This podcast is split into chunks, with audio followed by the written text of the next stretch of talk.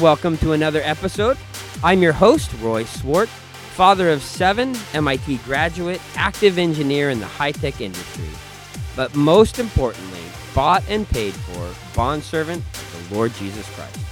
Our mission here at the Ambassadors Forum is to equip you to be able to better understand and defend your faith by thinking biblically. The same thing Jesus did. Today, I am thrilled to have one of the plenary speakers at this year's Student Connection Conference with me today, Rod Powell. Rod and his wife, Margie, have spent most of their adult lives serving the Lord on the foreign mission field. For over 35 years, they have called a lot of places home, including the United Kingdom, Russia, and Israel. Rod serves with East West Ministry International whose vision is to glorify God by multiplying followers of Jesus in the spiritually darkest areas of the world. Rod, welcome to the show. Hey, Roy, thanks a lot. It's great to be here. so, boy, that was a little bit of a sparse bio. Usually I have a little more in there fill that in. Tell me, you know, where'd you go to school? What, what led you to the mission field? What have you been doing with life, Rod? well, Roy, I, I came to Christ when I was a junior at Central Washington University mm. way back in the day. Got involved my senior year with Campus Crusade for Christ. When I graduated, I joined their staff. Cool. So did high school ministry for five years in Minneapolis in Minnesota. I met my wife there. We got married and we moved to England in 1982. We started Cruise Campus Crusades High School Ministry in England. Oh, okay. And we're there for 13 years. During the 80s, I started traveling in and out of the Soviet Union. I'd always been interested in Russian literature and Soviet history, and um, one of the things that interested me was how Russia became the Soviet Union, the world's first atheistic state, right. when their great writers Tolstoy, Dostoevsky were had Christian worldviews, and two of the greatest writers that everybody would consider in the history of literature. Wow. So that was a curiosity. So I started traveling in and out of the Soviet Union, doing evangelism, and then following up people who showed interest. Wow. Yeah, we moved there in 1995 with our kids. We moved to a Muslim part of Russia called Bashkortostan. The Bashkir are the northernmost Muslim people in the world. Wow. And um, I learned Russian there and worked with students there. Then we were four years in Moscow, heading up the student ministry of Crusade there. And then four years in the Caucasus. The Caucasus is the highest mountain range in Europe. And in that area are 35 different ethnic groups, mainly Muslim, unreached wow. people groups. Wow. So that was pretty exciting. Got arrested, got the boot from Russia in 2007 and my wife and I made our third missionary journey to Israel. We moved there in wow. 2008, and we're, we're there for 11 years. Wow. And um, now we're in Uzbekistan. So anyway, there's a so quick you, nutshell. You, have gotten around. yeah, yeah, we've, we've had a lot of fun. So, well, you've piqued my curiosity. How did Russia, with all this rich cultural history, and I don't know much about it at all, but you're right, they do have authors that have a very biblical worldview how did it go to an atheistic state in the matter of what a generation? Yeah, well, you should read Possessed by Fyodor Dostoevsky. Okay. Or it's sometimes translated the devils, besi in Russian, okay. which is like evil spirits.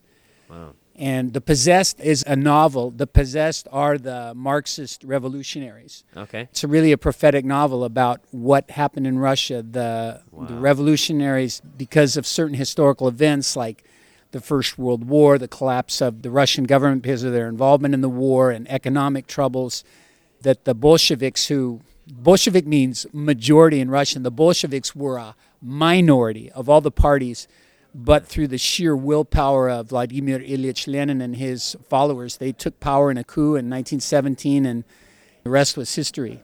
Wow. So, yeah, I had an interesting experience. My first trip to the Soviet Union in '86 I met a guy just out on the street and we were talking, and he was explaining to me that they had scientific atheism they were taught in high school and at university. Wow. And he said something I'll never forget. He goes, For someone who doesn't exist, we spend a lot of time talking about him. and I thought that was a, a classic explanation of why, you know, if there was no God, atheists would be out of business. Exactly. so, anyway.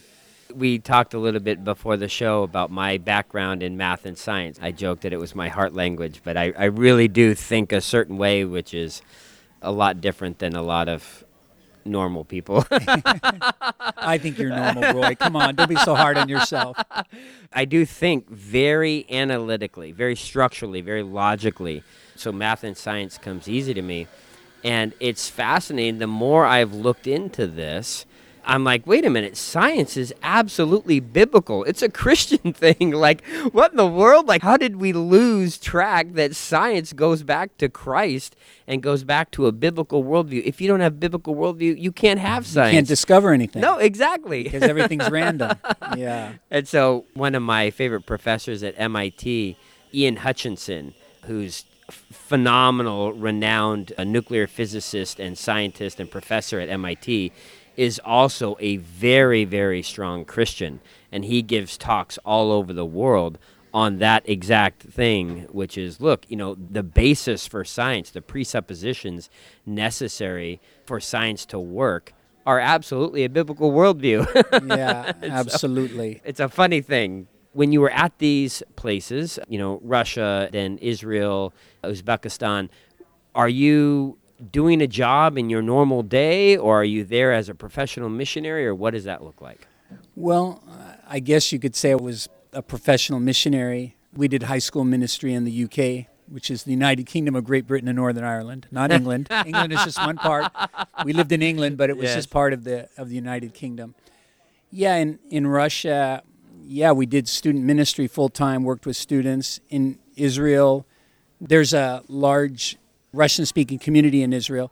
The Soviet Union actually had the, the largest uh, number of Jews of any country in the world at the time. And then when it collapsed, started to collapse in the late 80s, and the Jews were allowed to leave, they, they left. And so a million and a half ended up in, in Israel. Most went to the United States, some went to Germany, and some went to Israel. And so we worked with that community for mainly for our 11 years. Although I was in a cycling club, which was all secular Israeli guys, and so it was there that I uh, I had ministry with Israelis, which was really a lot of fun. Oh, that's very cool. So, you got to see the Jews in Israel who were not from Russia, probably, you know, pretty heterogeneous, but but maybe some similar things.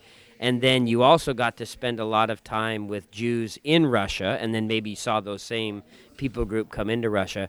What would be the biggest kind of worldview or cultural difference between Russian Jews and European Jews? Well, the Russian Jews were latecomers, as you know, the the Jewish state uh, officially was formed in 1948 after the Second World War, and so the leaders of uh, Israeli society, Jewish society, were Eastern European Jews primarily from Poland, um, from Eastern Europe, and they were secular. Ben Gurion, Golda Meir. Golda Meir was born in Russia. Ben Gurion was born in Poland.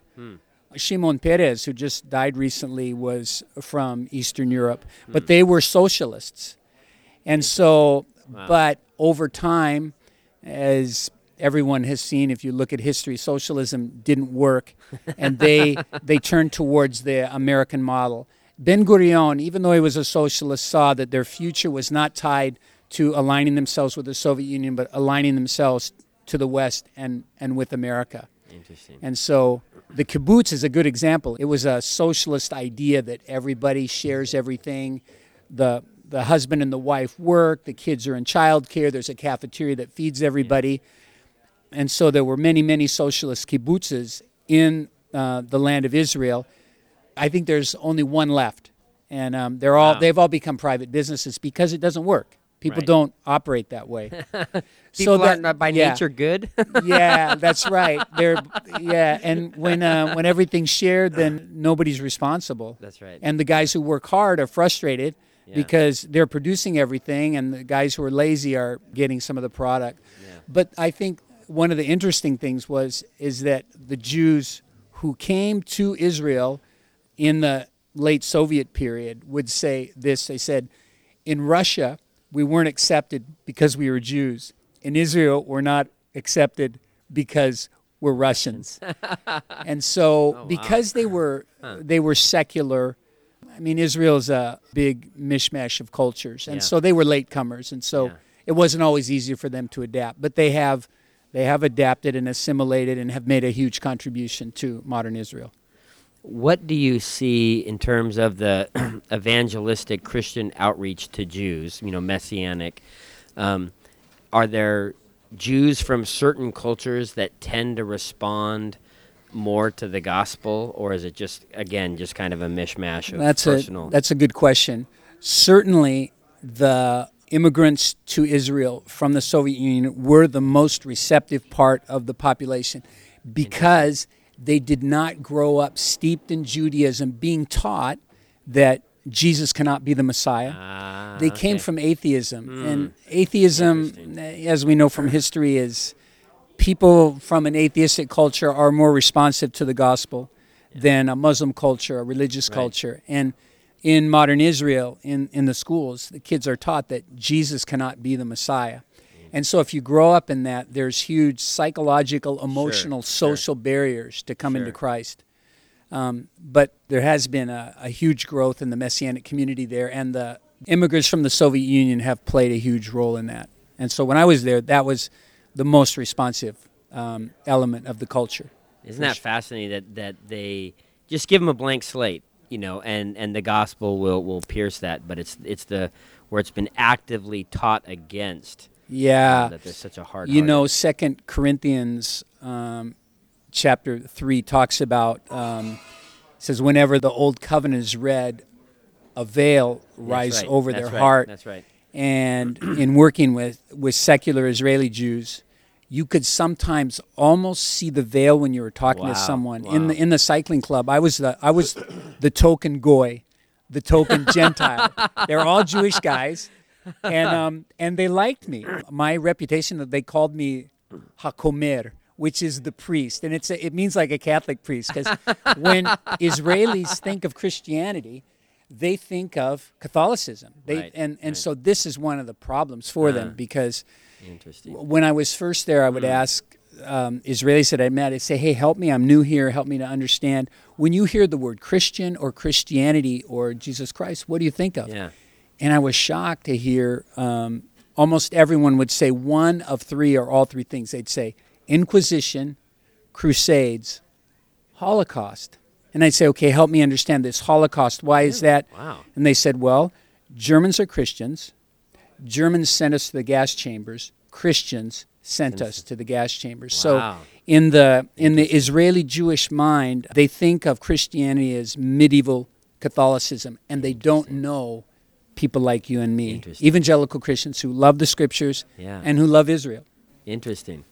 One funny story. So, as I said, I went to school uh, at MIT. So I the school's in Cambridge, but I lived in Boston, and so I lived in a brownstone in Boston, and next to our house was the Chabad house, and Oh, yeah, um, yeah. and so these you know Jewish you know little kids would come out and they'd play during you know whenever their times off were, and so as a college student I'd bring my hacky sack and I'd just be out there playing on the front lawn and and the kids would come and join me, and so yeah and they loved hacky sack, and so I just for weeks we'd be out there every time at their break time we'd be playing hacky sack playing hacky sack, and then one day one of the kids noticed my ring.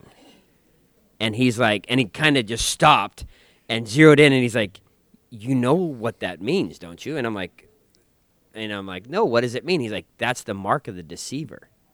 And what was on your ring? And my ring was a, a cross. A cross. Yes, and Yeah. and it was, and they were just like, all shocked that I would be wearing this, and then all of a sudden, kind of murmur, murmur amongst themselves. They never came back. N- you know, they were just like, "Oh my goodness, you're you're part of that," and it was fascinating.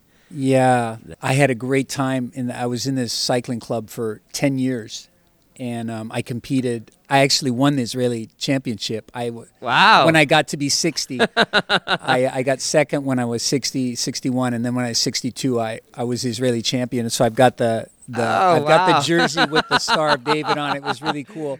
I got to share with guys on the team, and I had some really amazing experiences because they liked me, Hmm. and um, and they knew that I I loved them. Yeah. And they knew that if Rod called you to go out for coffee, the word got around that you were going to talk about Yeshua and you were going to talk about the Old Testament. Wow. And so, yeah, it was it was interesting.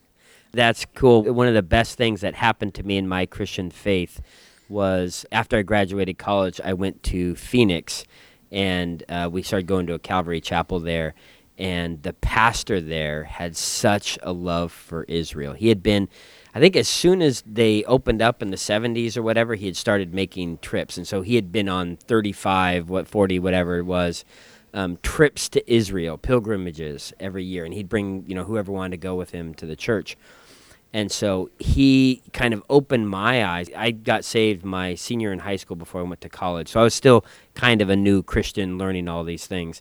Um, and he really opened my eyes to the understanding of, you know, Christianity is not the New Testament that, you know, vilifies the Old Testament. And it's like, hey, we've come to destroy the Old Testament, you know, not to fulfill it. It's like, wait a minute. No, Jesus says he didn't come to destroy it, he came to fulfill it.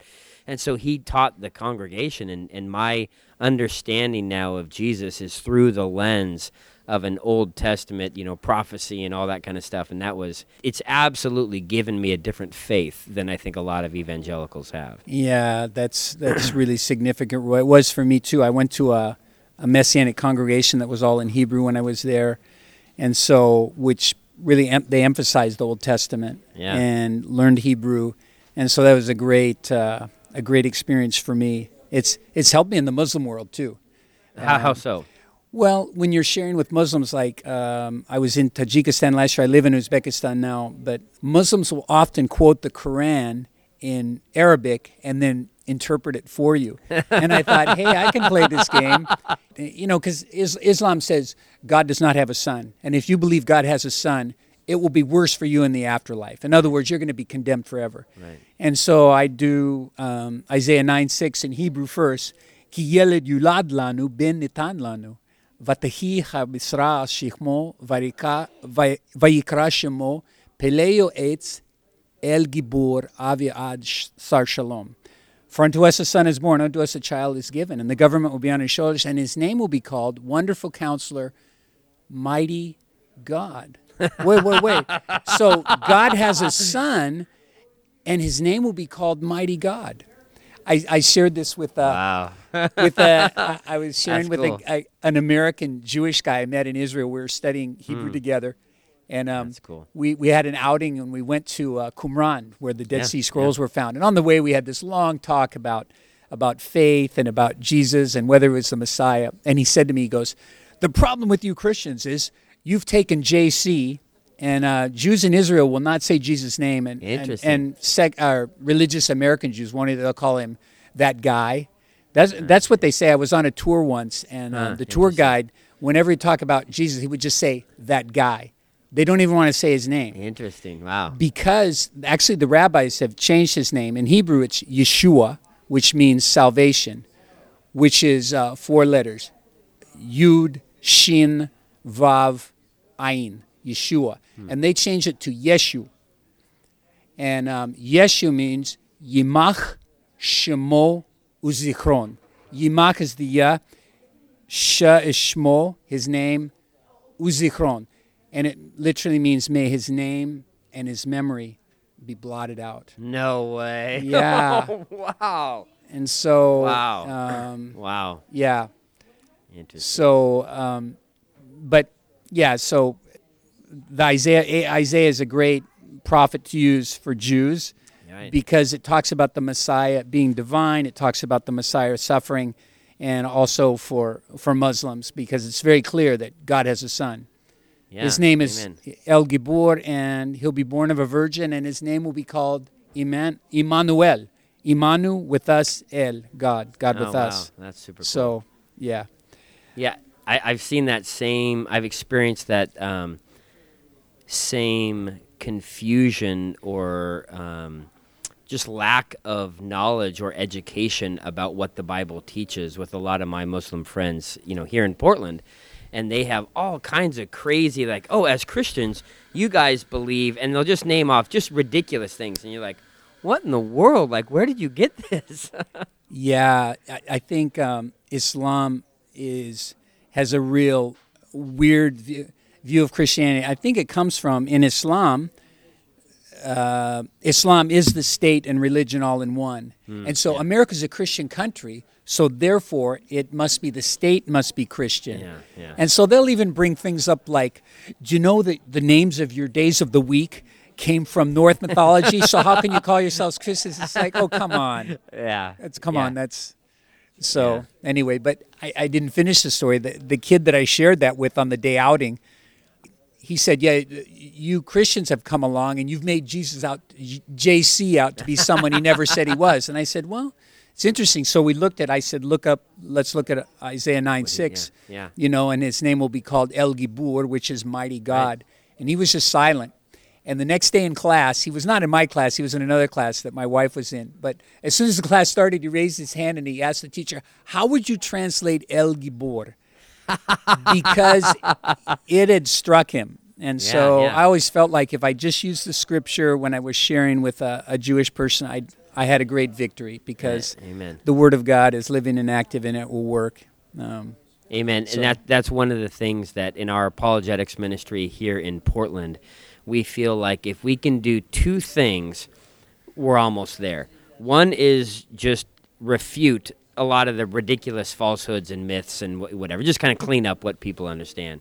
And then number two, and it's probably the most important thing, is to just get people in the Word of God. Yeah. And and that That's you know all all the kids here have a hunger because I mean, especially in Portland, I think in the um, the bio it said you work in the spiritually darkest areas of the world, and sometimes I think of you know areas of Portland and, and the Northwest are very you know, it's the most unchurched place in the whole country. It's a very spiritually dark place. These kids are getting it all the time in their classrooms, on the soccer field, social media, whatever it is. And a lot of them feel intimidated. And they're like, how in the world could I memorize all these facts and, and, memor- and have all this higher thinking to be able to refute all these things? And I'm like, it's really simple. Learn the Word of God. and there, That's I right. guarantee you, you'll, you'll be in a conversation and you'll, you'll, you'll quote something like Isaiah 9 or Isaiah 61 or whatever it is, Jeremiah, and you'll be amazed at watching the power of the Word of God intrude into a conversation and change people's minds that no amount of, you know, philosophy or arguing or whatever could ever do. Yeah, that's right. Just Isaiah 53. I, I use that a lot with uh, with Jewish people, and um, I I had a, a guy I was sharing with read it, and I, I said, "Hey, Moshe, go ahead and read this and tell me." I wouldn't even say who. I'd say, "Tell me what you think this is about." And he read Isaiah 53 one through, through seven, and um, and then he said, he said, "Wow," he said. This sounds more Christian than Jewish. And you're like, look, I promise, we didn't edit anything. It's been in there the whole time. I was sharing with one of the first guys I met in Israel. Uh, I'd only been in the country for a few days, and I, I was we were living in this temporary like uh, studio apartment. One of my neighbors, um, his name was Shimon, and I said, Shimon, let's read something together. And so we read um, uh, Micah five two about the Messiah being born in Bethlehem. And I said, Hey, Shimon, why don't you read this? And so I read the passage. I said, What do you think that's about? And he goes, Well, he says, This is talking about Jesus and Miriam, isn't it? and I smiled. And I smiled. And he goes, No, tell me the truth. This is Jesus and Miriam, isn't it? And I said, Well, do you know, do you know when this was written? Do you know who wrote this? He goes, Yeah. He says, This is the New Testament. I said, No, this is not the New Testament. This is the prophet Micah. And he goes, There's no such prophet as Micah. So anyway, the next time I saw him, the next time I saw him, the first thing he said, he said, "Okay, okay, I talked to the rabbi. There is a Micah." You guys are completely off base. Yeah. That's funny. Yes. Well, thank you for uh, being on the show today, Rod, and for being here um, with the kids and, and sharing your heart about the the mission and the calling that God has given everyone to live out a, a life that points people to Jesus. All right. Thanks a lot, Roy. It's great to be with you. Thank you. Now, how about you? Are there any elements of atheism or relativism or humanism that you have unwittingly assimilated into your worldview? Do you need to be equipped to recognize and refute those falsehoods? Well, the Ambassadors Forum is here to help. Please visit us on our website at theambassadorsforum.com to check out so many of our helpful resources. I pray that God will raise you up in your own faith and send you out to share that faith with others in the grace and truth of the Lord Jesus Christ. Until next time, I'm Roy Swart. May the Lord bless you and keep you.